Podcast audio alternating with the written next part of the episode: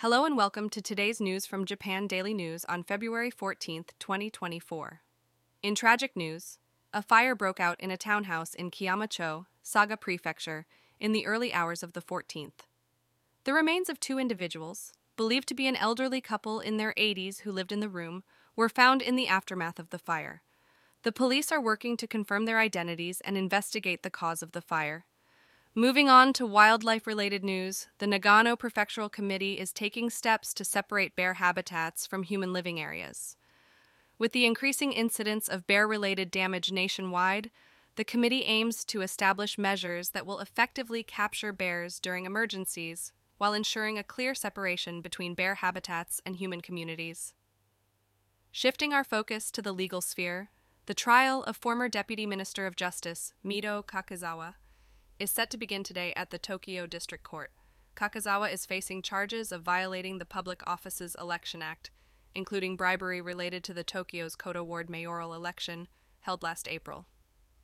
It is expected that Kakizawa will acknowledge the charges brought against him, and attention will be on how he explains the circumstances surrounding the provision of cash.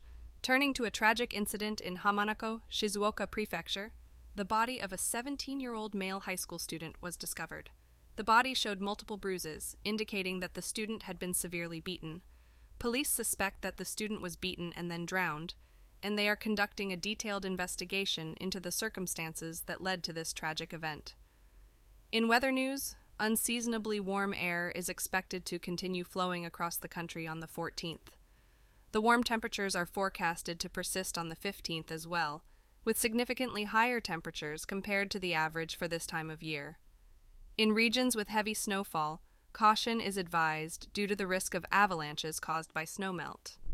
Shifting gears to child care support, the Child and Family Agency plans to issue approximately 700,000 discounted babysitting vouchers for the fiscal year 2024, which is 1.8 times the number issued in the previous year. These vouchers are targeted at employees of companies and aim to provide support for working parents in need of child care services. Lastly, in a survey conducted by NHK regarding the funding of measures to address the declining birth rate, the government's proposal to collect contributions for the support fund through public health insurance was met with mixed opinions. Among the respondents, 20% considered the proposed monthly contribution of less than 500 yen per person to be reasonable, while 31% found it to be unreasonable, and 33% opposed the support fund system altogether.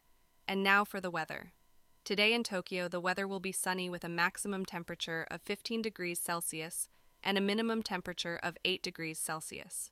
Visit japandailynews.com for the news, yen exchange rates, and a daily Japanese proverb.